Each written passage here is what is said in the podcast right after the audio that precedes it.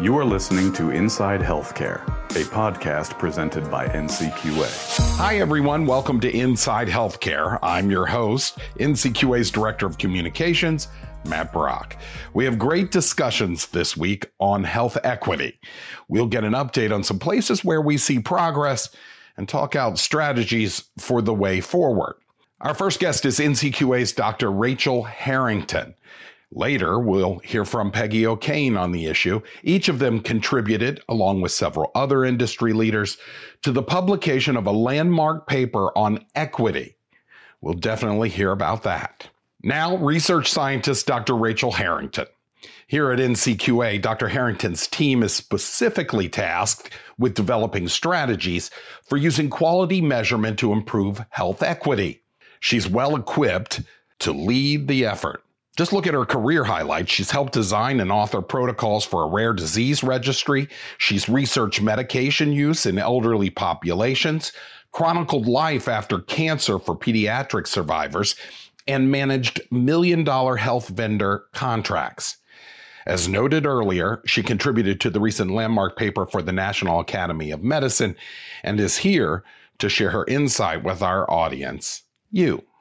Rachel Harrington, welcome to Inside Healthcare. It's good to have you. And uh, and we've been meaning to talk to you a, a, for a long time uh, about many things. But uh, I want to start with your recently published paper, along with several colleagues, including our president, um, Peggy O'Kane. You all have uh, been published. Tell me a little bit about that. Yeah, so it's it's very exciting to uh, see this release. Uh, it's a National Academy of Medicine discussion paper, but it was really a lot of folks from the, the quality environment coming together to say, where are we today in terms of, of quality and equity and, and health in our country? And is it where we want it to be? And if it's not, how do we get there?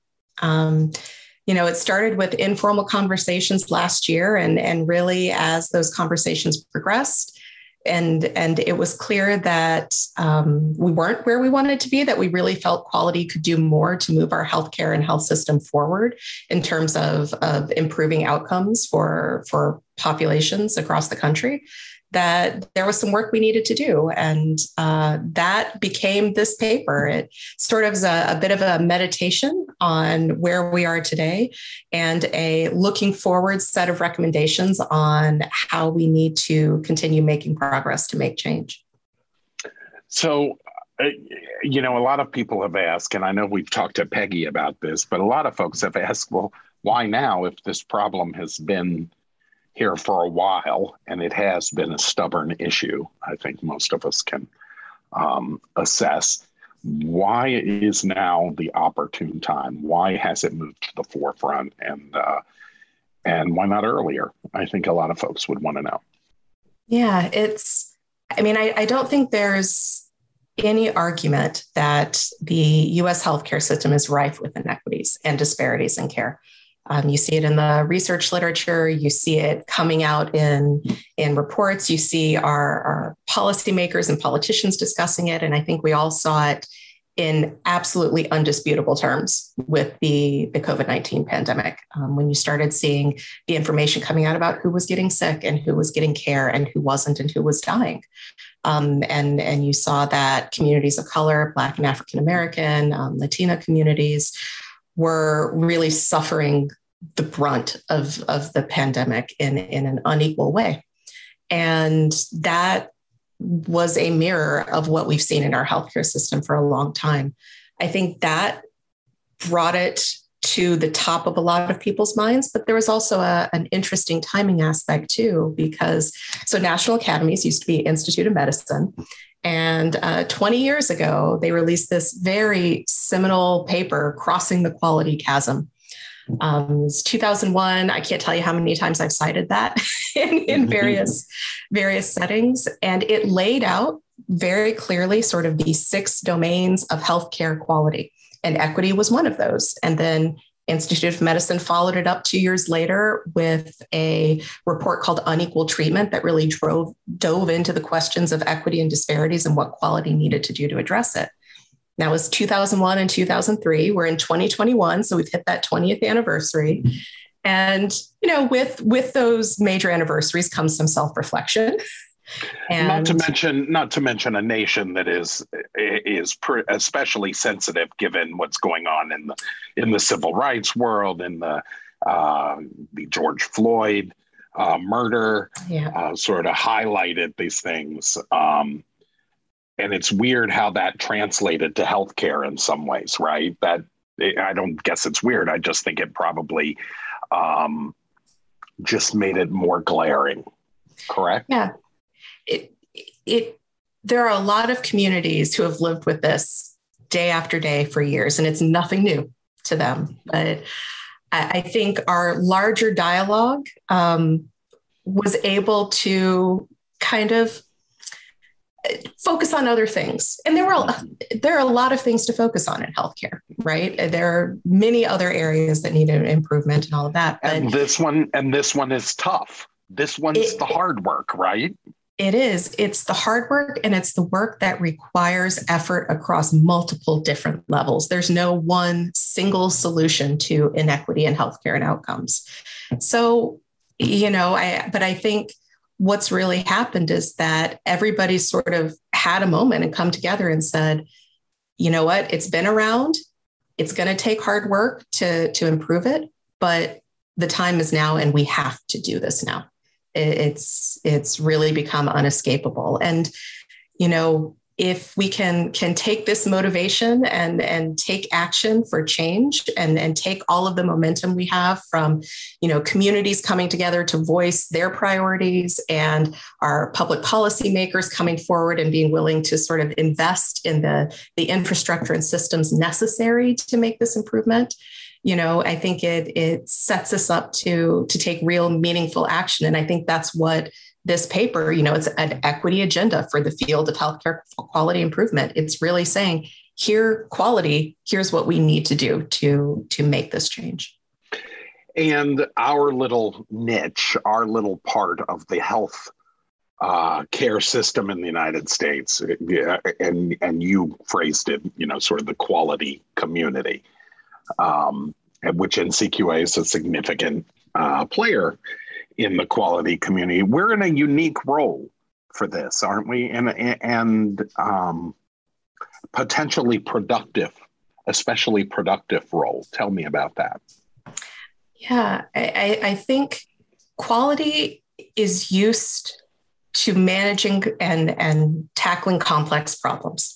That, that's what healthcare quality does. And, and quality improvement is as a practice of looking for root causes, looking for the different systems and, and touch points between patients and, and healthcare providers and, and healthcare facilities and, and systems.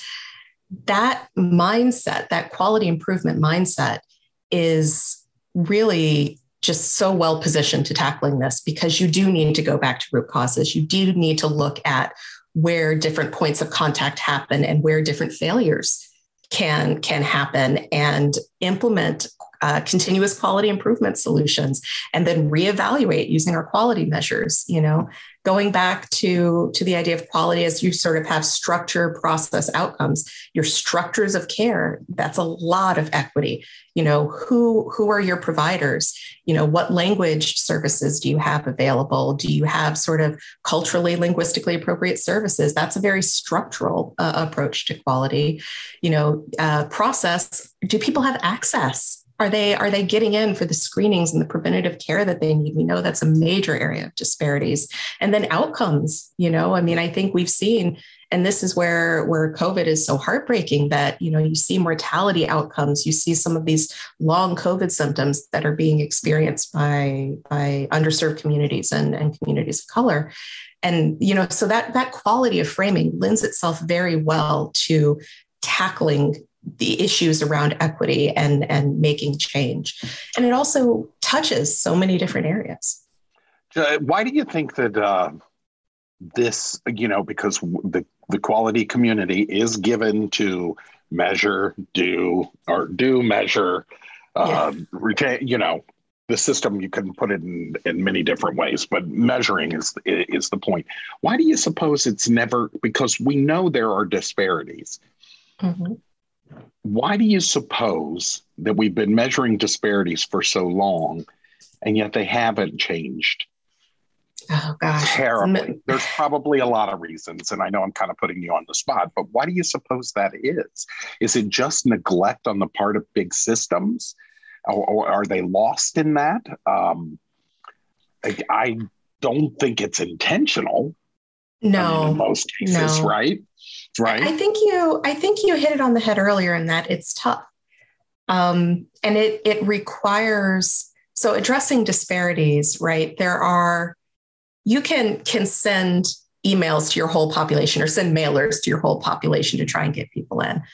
Um, but but to address an issue of an inequity or disparity, you have to go that next step. You have to think about, well, who in my population, you know, do I, are they housing unstable? Do I even have a stable how, address to reach them at? Okay, I reach them, but do they have transportation to get to my, get to my clinic? You know, okay, I prescribe them a medicine and they're not filling it. Why are they being non-adherent with their medications? Well, maybe they're balancing a budget where every single dollar is allocated to other necessities. And, you know, going for that prescription slips down the list because they've got other family things going on. So it's, I think that going the next level has been a challenge historically, you know, healthcare sort of getting out of its bubble and looking at the larger larger situation. I also think a big issue has been alignment. We've seen individual organizations and sort of regional systems and, and states, you know, these pockets of great innovation and activity to address disparities and, and inequities. But generally, our healthcare system is not designed to align for momentum in this space. Our payment models didn't weren't designed to reward the providers who were, you know, grappling with the patients who had the highest complexity and unmet social needs. It, you know, wasn't uh, set up to recognize the different dynamics that might be in play here and invest in some of the structural things that are needed to improve um, improve health disparities. So I, I think it's, for a long time, things have been just in so many different places, working on different levels and not pulling together. And I think that's what we're hoping to see now, is all of these different parts of the health system coming together to align to really make change here. And, and that leads me to the next, well, what I wanted, a future question. Uh, uh, but right now, I do want to say there are people who are doing well in this area, mm-hmm. correct? There are people, we sound so negative because we need to tackle this problem. But the truth is there are people who are doing the right things and actually making, yep. uh, closing the chasm, so to speak, slowly, but closing it. Tell us about, yep. uh, about what progress, since this has taken really focus in the last year, year and a half. Tell us about who's doing the right things. You got anybody, or, or, or what are the right things? Yeah. So I'm, I'm trying to, to, mentally refresh on specific examples here. And I, I apologize. I, I don't can, have the we, names to hand. Okay. But, we can come back if you want, but what are, but there are organizations yeah. who are doing the right things.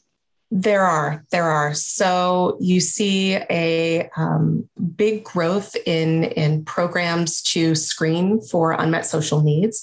I think, you know, we've seen um, Humana has a large program around that. Some of the Blues have implemented programs to really understand their population's needs. I think we, you know, it's been well publicized that what something like eighty percent of health outcomes come from outside of health care. It's coming from all of the social, environmental, you know, factors that are out there. And, you know, so point one is just understanding, you know, does your population have the food that they need? Do they have housing? Do they have transportation? Um, you know, for the, the older population, you know, social isolation is a really big, you know, contributor to um, some of these, this instability and, and, and unmet need. And we know that these factors tend to correlate with traditionally underserved populations and populations of color and, and so on.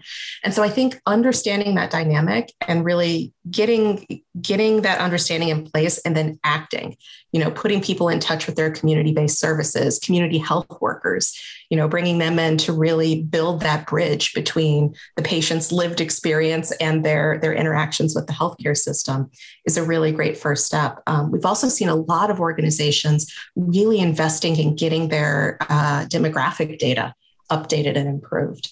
Um, we I need to measure, we, right? We need to know yeah. what we're dealing with. Yep. That's, that's quality improvement one oh one, right? You're like right. you can't, you can't improve what you don't know, right? And what measures matters or what's measured uh, matters. And so, you know, for a long time, you just didn't know who made up your membership. So you didn't know if there were disparities. You, you kind of knew because everybody, you know, there was published literature, a report would come out from C M S, something like that. But, you know, for a lot of individual health plans or health systems, They, they didn't know. And it was because that data, you know, data on race and ethnicity and sexual orientation, gender identity, it, it's tough to get. It takes building trust with patients and asking questions that providers or patients might not be comfortable with. But, you know, at the end of the day, if you don't know that and you don't look into your own data and you don't understand the differences in performance trends that you have, you can't act to improve it.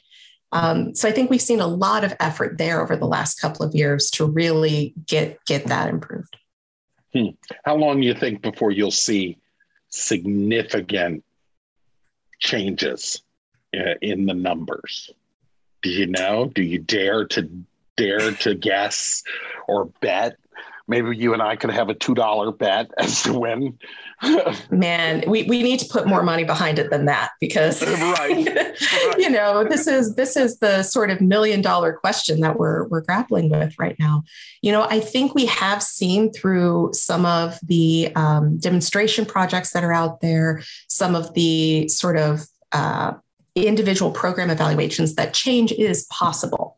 You know, when you when you focus, when you sort of look at your overall population dynamics and you see, you know, there's a disparity between my, you know, Asian and, and white population or my my Hispanic and, and non-Hispanic populations. OK, you see that population level disparity, then drill down, start looking at, you know, what are what are the characteristics of that population? Where do they live? What communities are they in? Um, you know, what's really going on there? Sort of.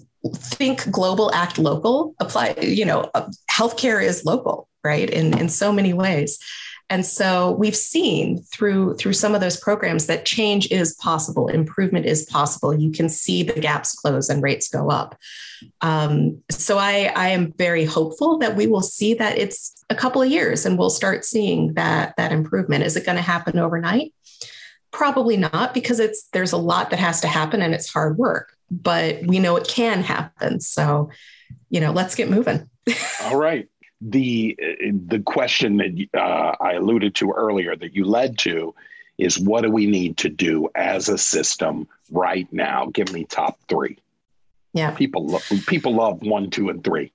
I know, I know. Top three. It's funny because I know this this paper came out at the end. There's something like twelve recommendations, and it mm-hmm. kind of laugh every time you see it. You're like, twelve, you know, but it's because there's a lot going on. But let me let me narrow it down. So top three, um, I would say the data issue. Uh, really investing in getting uh, data on populations, member level data, self-reported, self-identified data where possible, really understanding and, and, and getting that data in place so that we can get stratified rates. We can understand the trends. We can act to improve it. So that would be my first one.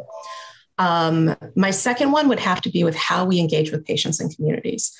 Um, there's, there's a lack of trust in the, in between certain communities and the healthcare system. And that's motivated by a history and ongoing uh, actions that the healthcare system has taken to break trust. So I think we have to grapple with that. We have to be honest about it and really engage back with patients, engage with communities, rebuild that trust, and, and really focus on what's meaningful to them in terms of what needs uh, should be met, what improvement is needed, and, and so on. So that would be my second one. Um, third one, I, I'm going to focus on measurement because that's where I that's where I live day to day. I think we need to rethink how we measure for equity. Um, stratification is a part of it. It's a huge part of it. We have to understand where differences are so we can change them and we can evaluate that the changes is, is working. But I also think we need to rethink patient experience a little bit. Um, you know, and, and the, the, t- how we define outcomes for quality measures, and is it what is most relevant to those communities? You know, are we, are we measuring overall experience, or do we need to measure something explicit as an experience of di- discrimination and bias? Um, do we need to look at how our measures are designed and what populations are captured in a measure and what populations are excluded from the measure, um, just by the function of, of how they're designed? Um, so I think we, we really need to have a fundamental conversation around how quality measures contribute to the equity discussion, and, and you know, see if we, we need to get creative there and, and start thinking a little bit differently. So then the question, the the sort of final question that I have for you is half glass, glass half empty, glass half full.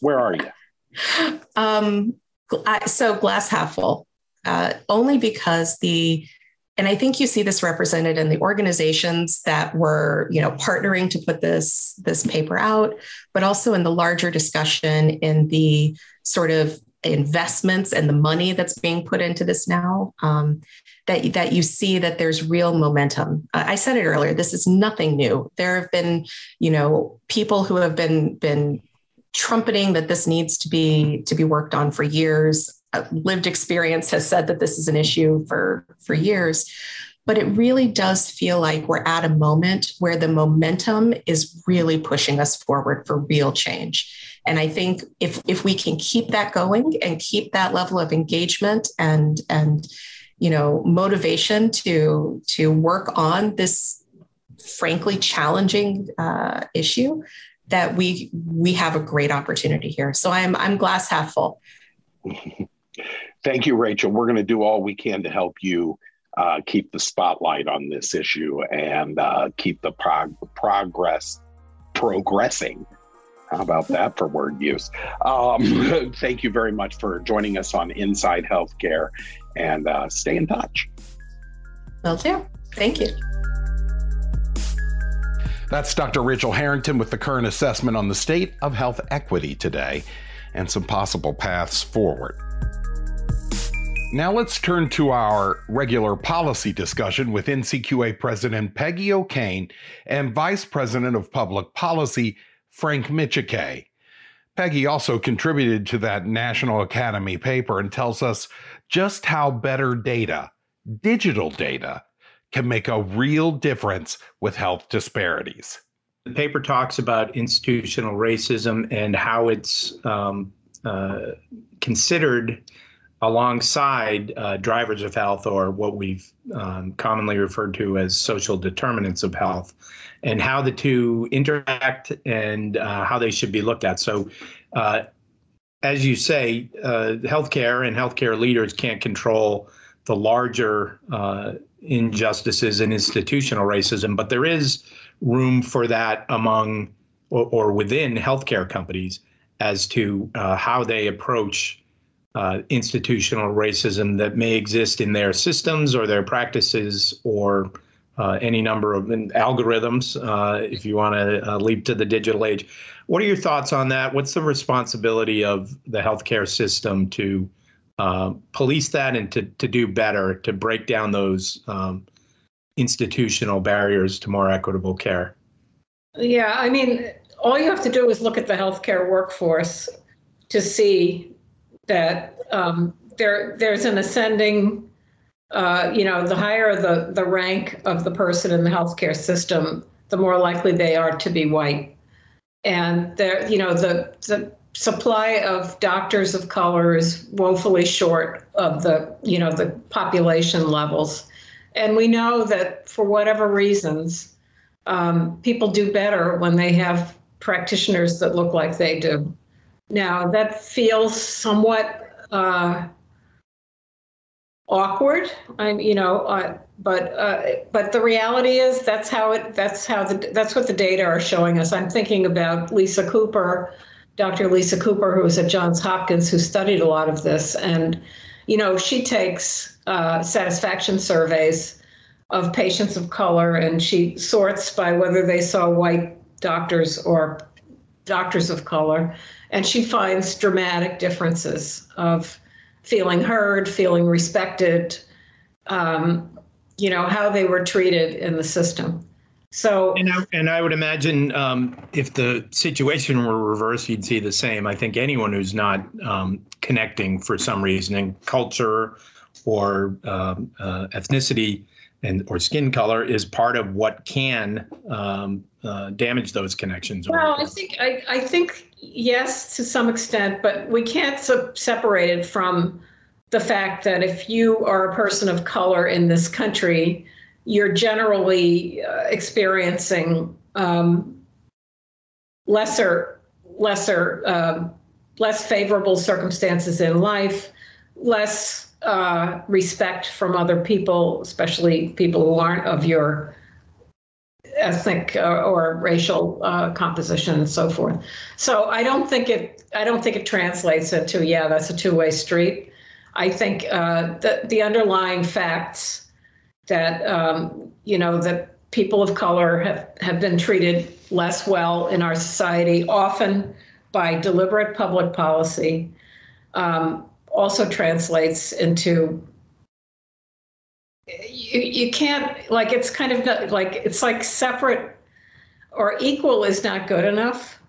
It's kind of like you've got a higher, you've got a higher hill to climb here when you're dealing with somebody that's really poor um, and, you know, whatever the social drivers are, you've got to kind of go the extra mile. It's kind of like, I think about, um, you know, like the role of a, of a healthcare professional is to meet the patient where they are. And if they have, you know, some horrible um, uh, co-occurring condition to the one that you're treating, you need to kind of respect that and deal with it. And so I, I think of racism as kind of in that category. It, it is a reality. And if you're not, if you're not consciously trying to deal with it, it's not going to work. On a slightly different note, the paper talks about um, artificial intelligence, which is a big buzzword and, and becoming a real thing in healthcare, uh, and then and algorithms feeding off in some cases of that A I, um, that potentially these could uh, deepen inequities. They could uh, sort of calcify the existing uh, disparities and, and unfairness uh, that that. Uh, that we've identified as as part of the problem with health equity. Um, so uh, that seems logical when you stop and think about it. It's it's really just a faster way of doing what we do already, and what we're doing already uh, is not working for uh, a decent part of the population. So um, I can completely see that, and the paper discusses that. I'm wondering if you, you know, think for me, it's like it's not A I that's the problem, right? It's the it's the lack of determination to get to the real, the real source of difference, right? So you and I both are familiar with a. Uh, we had we had a speaker um, who talked about algorithms that categorize patients for care management and that uh, put them into more sick and less sick categories, and because it was using utilization data as a proxy for health, it wound up disadvant. Well, if it wound up not categorizing uh, African Americans as as sick as white patients, right? So um, that's because they weren't getting the amount of care that a similar white patient right, would get. Right. Yes. Because we know, uh, you know, if you're like healthcare is a business, and hospitals want to be in nice neighborhoods, so, you know, upscale neighborhoods, and um, there are doctor supply issues in poor neighborhoods. And so all the, the inequity that's out there and driving the use of healthcare then gets piled into this algorithm, which then tells a story that's not true. And, you know, so there are plenty of opportunities for that to happen. And I think we just need to be vigilant, and we need to get beyond. First of all, I think using utilization data as a proxy for health is fraught with a lot of problems, because we know it's driven by, let's say, market forces and not just the underlying needs of the patients. So, um, you know, there's a, a hot debate going on about risk adjustment using uh, utilization data as well. So uh, we just need to get better at this stuff, and we need to be using real patient data, not like, you know, this shadow, you know, shadow puppet that's healthcare utilization. And, I, and it came up recently, and I, I don't want to lose this, that um, the health plans and other and systems are really stepping up on this topic uh, in an, uh, a, an impressive way. Uh, and I think we need to note that. And maybe that's part of what's different this time around. Um, but uh, health equity uh, is at the top of their agenda uh, in discussions I know that are happening between N C Q A and these folks. Uh, what's your observation on that? Uh, how do you, how do you feel that uh, positions the issue to actually get addressed? Well, I, I agree with you um, that there's we're hearing a lot of impressive stories, and I think we need to be very. I think part of our role is to showcase people that are making a difference, you know, so when people have figured out some strategies that really work, um, people are hungry for best practices information. And that is, that's part of our role, I think, um, uh, because it's not unusual for N C Q A to be saying, like, here's the data and you need to do better. And, and to have people say to us, I don't know how to do better. That's not always true, but there are often occasions like that. And when you're pushing into a new area, um, it, it's likely that people need to, they need to be inspired by and learning from the experience of others, you know, that have really kind of been down the road or a, li a little further down the road than others. So, uh, um, and yes, I'm very impressed with a lot of the work that's been done. I mean, you and I know that in Pennsylvania, uh, there were a number of plans that were very committed, and we knew this because they were doing our multicultural healthcare program. But this, the Commonwealth recognized itself that when they looked at their HEDIS scores and they were, they had data on health equity, they saw them doing better, and so. Um, that's the kind of noticing and that analysis, noticing and then saying, okay, we want everybody to kind of get on board with, you know, it's basically um, measurement, transparency, and accountability are old uh, tri triad of things that work. N C Q A President Peggy O'Kane with Vice President for Public Policy and External Relations, Frank Micciche. Thank you to the both of you. Now, looking forward to some coming events. There's always something going on here at N C Q A, from seminars to article releases to new products. We invite you to join us for the following events. On Friday, October twenty-second, our Quality Innovation Series presents the Policy Roundtable, Advancing the Move to Digital Measurement. On Tuesday, November second, the series presents Maximizing Quality Through Digital Approaches to Guidelines and Measurement. And don't forget, because the Quality Innovation Series events are recorded, you can see them live or later on demand. For more information, just check out education dot N C Q A dot org. And that wraps up this edition of Inside Healthcare. Our producer is David Smolar. I'm Matt Brock. Thanks for joining us. We'll see you again, no doubt. You've been listening to Inside Healthcare, a podcast brought to you by N C Q A, the National Committee for Quality Assurance.